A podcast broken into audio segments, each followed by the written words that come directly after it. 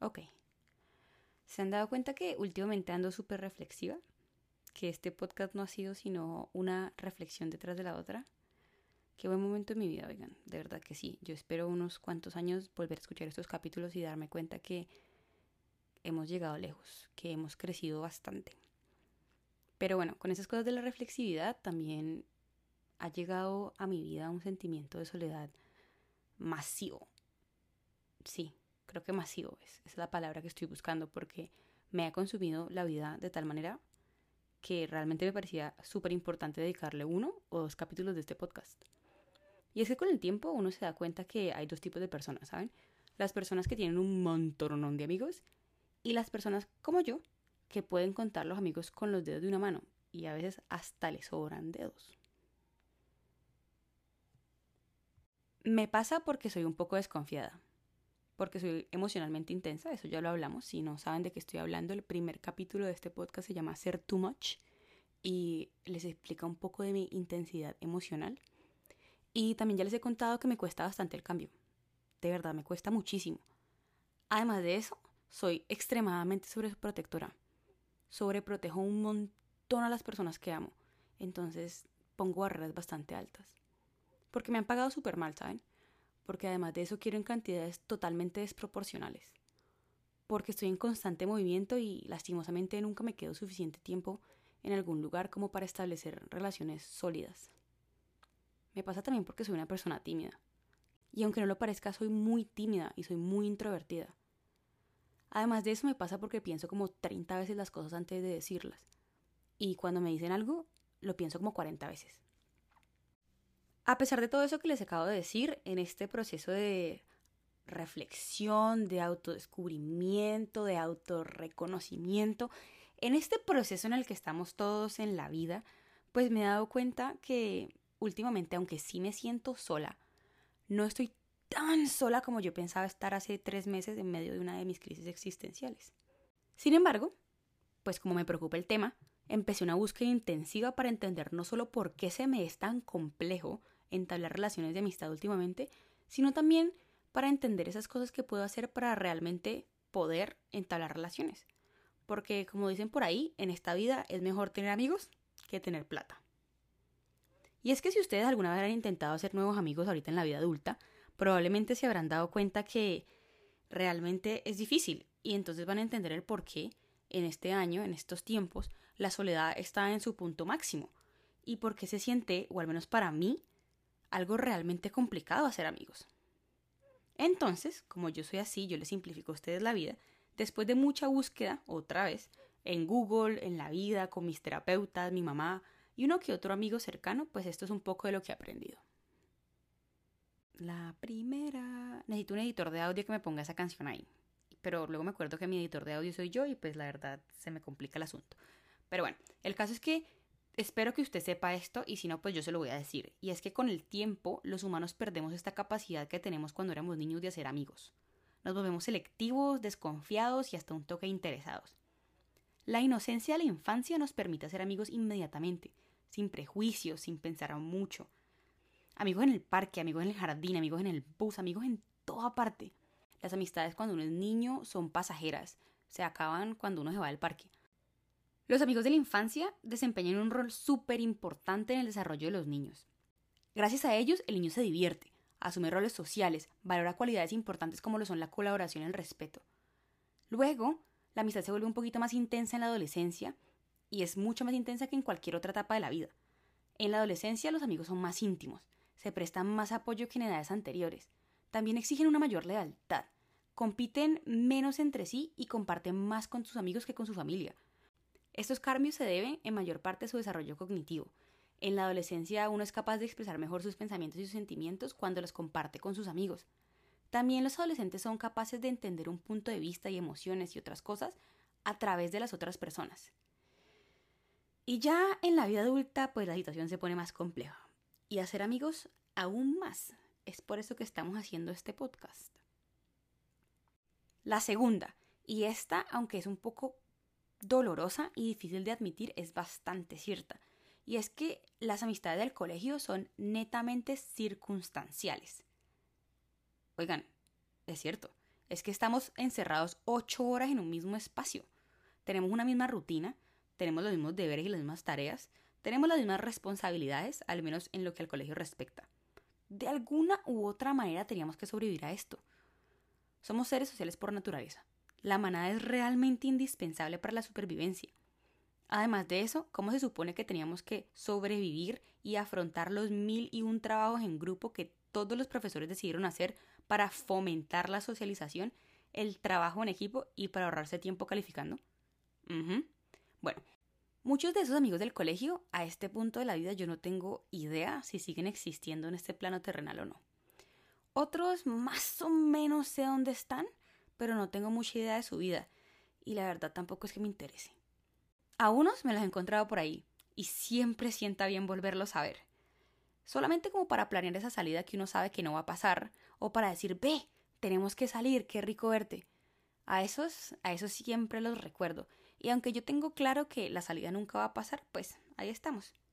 Otros han pasado derecho, ya sea por ellos o por mí. ¿Quién sabe? Los que se quedaron, los que se quedaron son los mejores de todos, son los más firmes, son aquellas personas en las que en este momento de mi vida yo no podría imaginar un futuro. Son los que me han visto en las peores y han celebrado conmigo las mejores. Están firmes, son irreemplazables, pero sobre todo son irrepetibles. A esos quiero que sepan que los amo con todo mi ser y de verdad no me imagino una vida sin ustedes. Hay unos cuantos que ya no están y hay unos cuantos a los que extraño. Aquellos que la vida ha alejado, pero aún los veo de vez en cuando, desde lejos, pero los veo me alegran mucho sus logros y me duelen sus pérdidas. Con ellos sé que debería hacer un esfuerzo mayor para traerlos de nuevo a mi vida. Y este episodio, este episodio es un comienzo. Tercera, y esto es algo que mi mamá me dijo toda la vida, o al menos toda la carrera universitaria, y es que los amigos de la universidad siempre, siempre, en algún momento de la vida, terminan siendo o tus jefes o tus subalternos. Estoy hablando de los colegas, esos con los que uno vio todas las materias básicas y mamertas de la carrera, en mi caso, comunicación 1, comunicación 2, comunicación 3, hasta la 5, comunicación oral escrita, prensa, radio y demás. A esos uno se los vuelve a encontrar. Siempre, después, por allá en la vida profesional, en una conferencia, en una charla, en la misma empresa, en cualquier lado. Son esos amigos que te catapultan o que te hunden. Y eso está claro. Esos amigos que mandan tu hoja de vida, los que te recomiendan para una vacante, los que dan buenas referencias o los que te ayudan a sacar adelante un proyecto. Eso o todo lo contrario. Así que ojo, porque el que era el más pila en la clase no siempre es el más pila en el ámbito laboral. Y pasa exactamente lo mismo con el vago de la última fila. Cuarta, las amistades del trabajo son usualmente eso, amistad del trabajo. Otras amistades netamente circunstanciales. Sí, aquí aplica exactamente el mismo concepto de los amigos del colegio. Porque uno al final de cuentas pasa más tiempo en el trabajo que en la casa, y son estas personas las que se vuelven la base de nuestro día a día, es en estas dinámicas sociolaborales en las que uno sustenta un buen ambiente laboral y por ende una buena vida. Porque, contrario a lo que se puede o se quiere pensar, yo sí creo que un buen ambiente laboral va muchísimo más allá de las labores específicas que se realizan en este espacio. Un buen ambiente laboral está en las pausas de café, en las conversaciones de la vida, en los chismes del pasillo, en las burlas inocentes y en las manos que te ayudan a sacar un proyecto adelante están en la confianza de tu jefe, el apoyo de tus compañeros y en la amistad de los demás. Lastimosamente, muchos de estos amigos, al ser circunstanciales, se pierden con el paso del tiempo y obvio pues con el cambio de trabajo. Oigan, no me malinterpreten, aunque yo estoy afirmando que son amigos circunstanciales, amo con locura a alguno de mis jefes anteriores. Estoy infinitamente agradecida por todo lo que me enseñaron. Todavía nos escribimos y de vez en cuando nos hemos ayudado mutuamente en la vida. Mantenemos en contacto, con algunos más que con otros, la verdad no aplica solamente para mis jefes, sino también para mis compañeros y en general para todas las personas de la oficina. Hay unas en las que, siendo honestas, jamás me los quiero volver a encontrar, pero hay otras que han dejado hueco y por los que volvería a trabajar a ese lugar solamente por una pausa de café con ellos. En la quinta y en la sexta se me sale todo lo señora que llevo por dentro. Y es que las amistades son como las plantas. Se riegan, se consienten, necesitan de muchísimo cuidado y atención. A las que son de sol, pues se les pone al sol. Y a las que no, pues uno les busca la sombrita para que puedan crecer sanas y fuertes. Hay que de vez en cuando darle más cariñito a unas que a otras, pues porque tienen necesidades distintas. Pero en general hay que dedicarles tiempo y esfuerzo, porque las flores no vienen de a gratis, son el resultado de todas esas cosas que les acabo de decir. Y aún así, cuando uno le dedica todo el tiempo y el esfuerzo del mundo, las riega, les da amor, las cuida, pues a veces no logran florecer. Y eso también es normal, hace parte de la vida. Siguiendo con el tema de las plantas y pues de la naturaleza, porque somos todas unas señoras, se los dije, las amistades son también como las flores de temporada y pasan por las cuatro estaciones. Después de un invierno, llegan las lluvias y vuelve a salir el sol. Es por eso que en la primavera las amistades florecen, y al igual que las flores, se llenan de vida y de color. Las amistades hacen el paisaje, son todo lo bonito y todo lo que está bien. La primavera es el mejor momento de todos. No hace mucho frío, nadie se muere de calor. No hay espacio que no se llene de flores. Es ahí donde los amigos florecemos, donde estamos en nuestro mejor momento y el mundo se pinta de mil colores, de fragancias deliciosas y de mieles exquisitas. En verano, cuando el sol brilla más que nunca, las amistades son calientitas, radiantes, cercanas, son divertidas, estamos despiertos, comprometidos y abiertos a todo, porque la felicidad está en el aire. Hay tiempo para todo, los días son largos y no hay imposibles. Es el clima perfecto. La amistad está en su mayor furor, pero solo por un tiempo, porque el calor también sofoca lo bueno es que el verano no dura para siempre, porque cuando llega el otoño las temperaturas bajan y sí que se siente bien el fresquito. Los colores del paisaje cambian, porque todos cambiamos. Cambian porque el sol se esconde más temprano y no brilla con tanta fuerza. Y con esto llega el frío, las tempestades y los problemas. Lo que antes era brillante se empieza a poner gris y con el tiempo se caen las hojas. La caída de las hojas le da paso al invierno, a esos momentos fríos, helados, problemáticos y no tan chéveres. Esos momentos en los que uno como amigo busca calor a toda costa, donde esa ausencia impide nuestro día a día. Todas esas cosas que hicimos el resto del año ya no son posibles. Parece que el invierno va a ser eterno, los problemas son más pesados. Nos aburrimos de estar encerrados, nos aburrimos de no ver el sol, porque por un momento pareciese que el sol nunca fuese a salir. Pero las estaciones del año, así como las amistades, son cíclicas. No hay primavera sin invierno, y no se puede disfrutar de lo fresco del otoño sin antes haber vivido el calor intenso del verano. Y así funcionan las amistades. Así como la naturaleza, hay árboles que perdieron las hojas en el otoño, aguantaron el peso de la nieve en el invierno, vuelven a florecer en primavera. Hay otros árboles que simplemente no logran ver la luz de la siguiente. Por eso hay amistades que perduran toda la vida, hay otras que tienen un final. La séptima es una de mis favoritas, y es que hay amigos de todo tipo y para todo, pero no todos sirven para lo mismo. Yo creo que a este punto del podcast ya todos tenemos claros que las amistades son circunstanciales, ¿cierto? Al menos en su mayoría. Mejor dicho, las amistades se forman debido a ciertos puntos de intersección que tenemos en nuestra vida. Por esas cosas que tenemos en común, sean lugares que frecuentamos, hobbies que practicamos, obligaciones e intereses que tenemos, etapas de nuestra vida por las que estemos pasando. Por ejemplo, yo personalmente hago amigos porque frecuento lugares, porque soy un ser humano de hábitos, porque voy a los mismos lugares y hago las mismas cosas, porque las circunstancias nos unen y nos dan algo en común, y suelen ser amigos de un momento particular en mi vida, o amigos de un espacio. Y así como esos hay muchos, amigos de la rumba, amigos de mis clases de francés, amigos del trabajo de mi mamá, amigos para subir al cerro, aunque esos me han quedado mal últimamente. Amigos que solamente son amigos de Instagram, a esos que no conozco, pero esta red social me ha regalado, y esos sí que son amigos. Aunque no tengo el placer de conocerlos, quiero que sepan que realmente los considero mis amigos. Creo que les mentí. El octavo es mi favorito. Y es que la distancia vale muy poquito cuando el amor vale mucho. Esto aplica para todo en la vida, pero por cuestiones de tiempo y de corazones heridos vamos a hablar solamente de las amistades, y en este caso, pues, de los amigos. En mi inestabilidad geográfica he hecho muy buenos amigos, amigos que parecían circunstanciales, pero que han probado finura, demostrándome una vez más que la distancia es solo un sustantivo y que realmente lo que vale es el amor, o en este caso, la amistad. Son estos amigos que hoy están regados a lo largo y ancho del mundo, y uno, uno aprende a tener el corazón regado en pedacitos, en diferentes países, con diferentes usos horarios, y en eso sí que me he vuelto experta después de muchos intercambios y códigos postales habitados. A todos mis amigos que viven lejos de mí, quiero que sepan que los pienso, que siempre veo cositas que me recuerdan a ustedes y sonrío. Sonrío porque los amo profundamente y ese amor es proporcional a lo mucho que los extraño.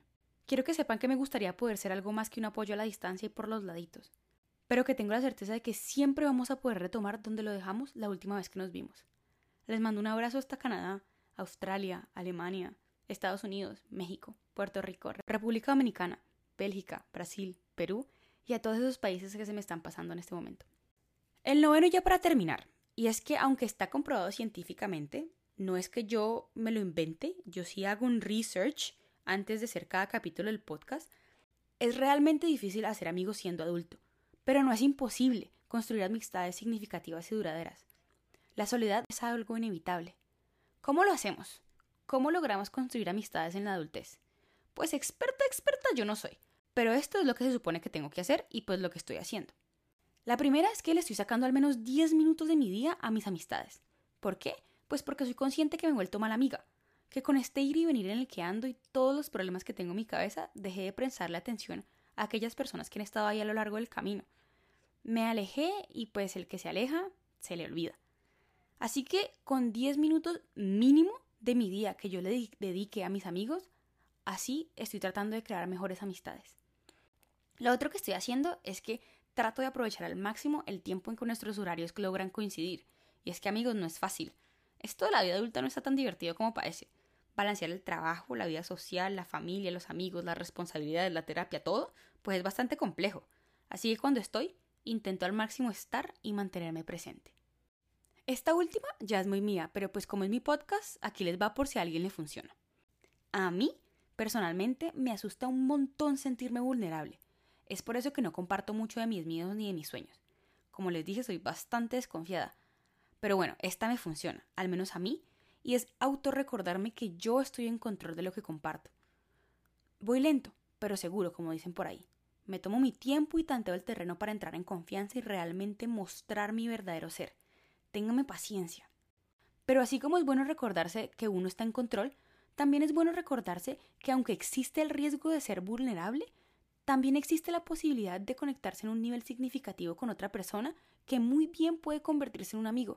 Y esa, esa es una excelente recompensa. Al final de cuentas, aquí estamos todos en la misma búsqueda. Sea usted una de esas personas a las que le llueven los amigos y tiene para dar y repartir, o sea de los míos. Porque les repito, nosotros somos seres netamente sociales y aquí esto es un tema de supervivencia. Tener amigos alarga la vida realmente y en ocasiones hasta la salva. Los amigos hacen del día a día más llevadero.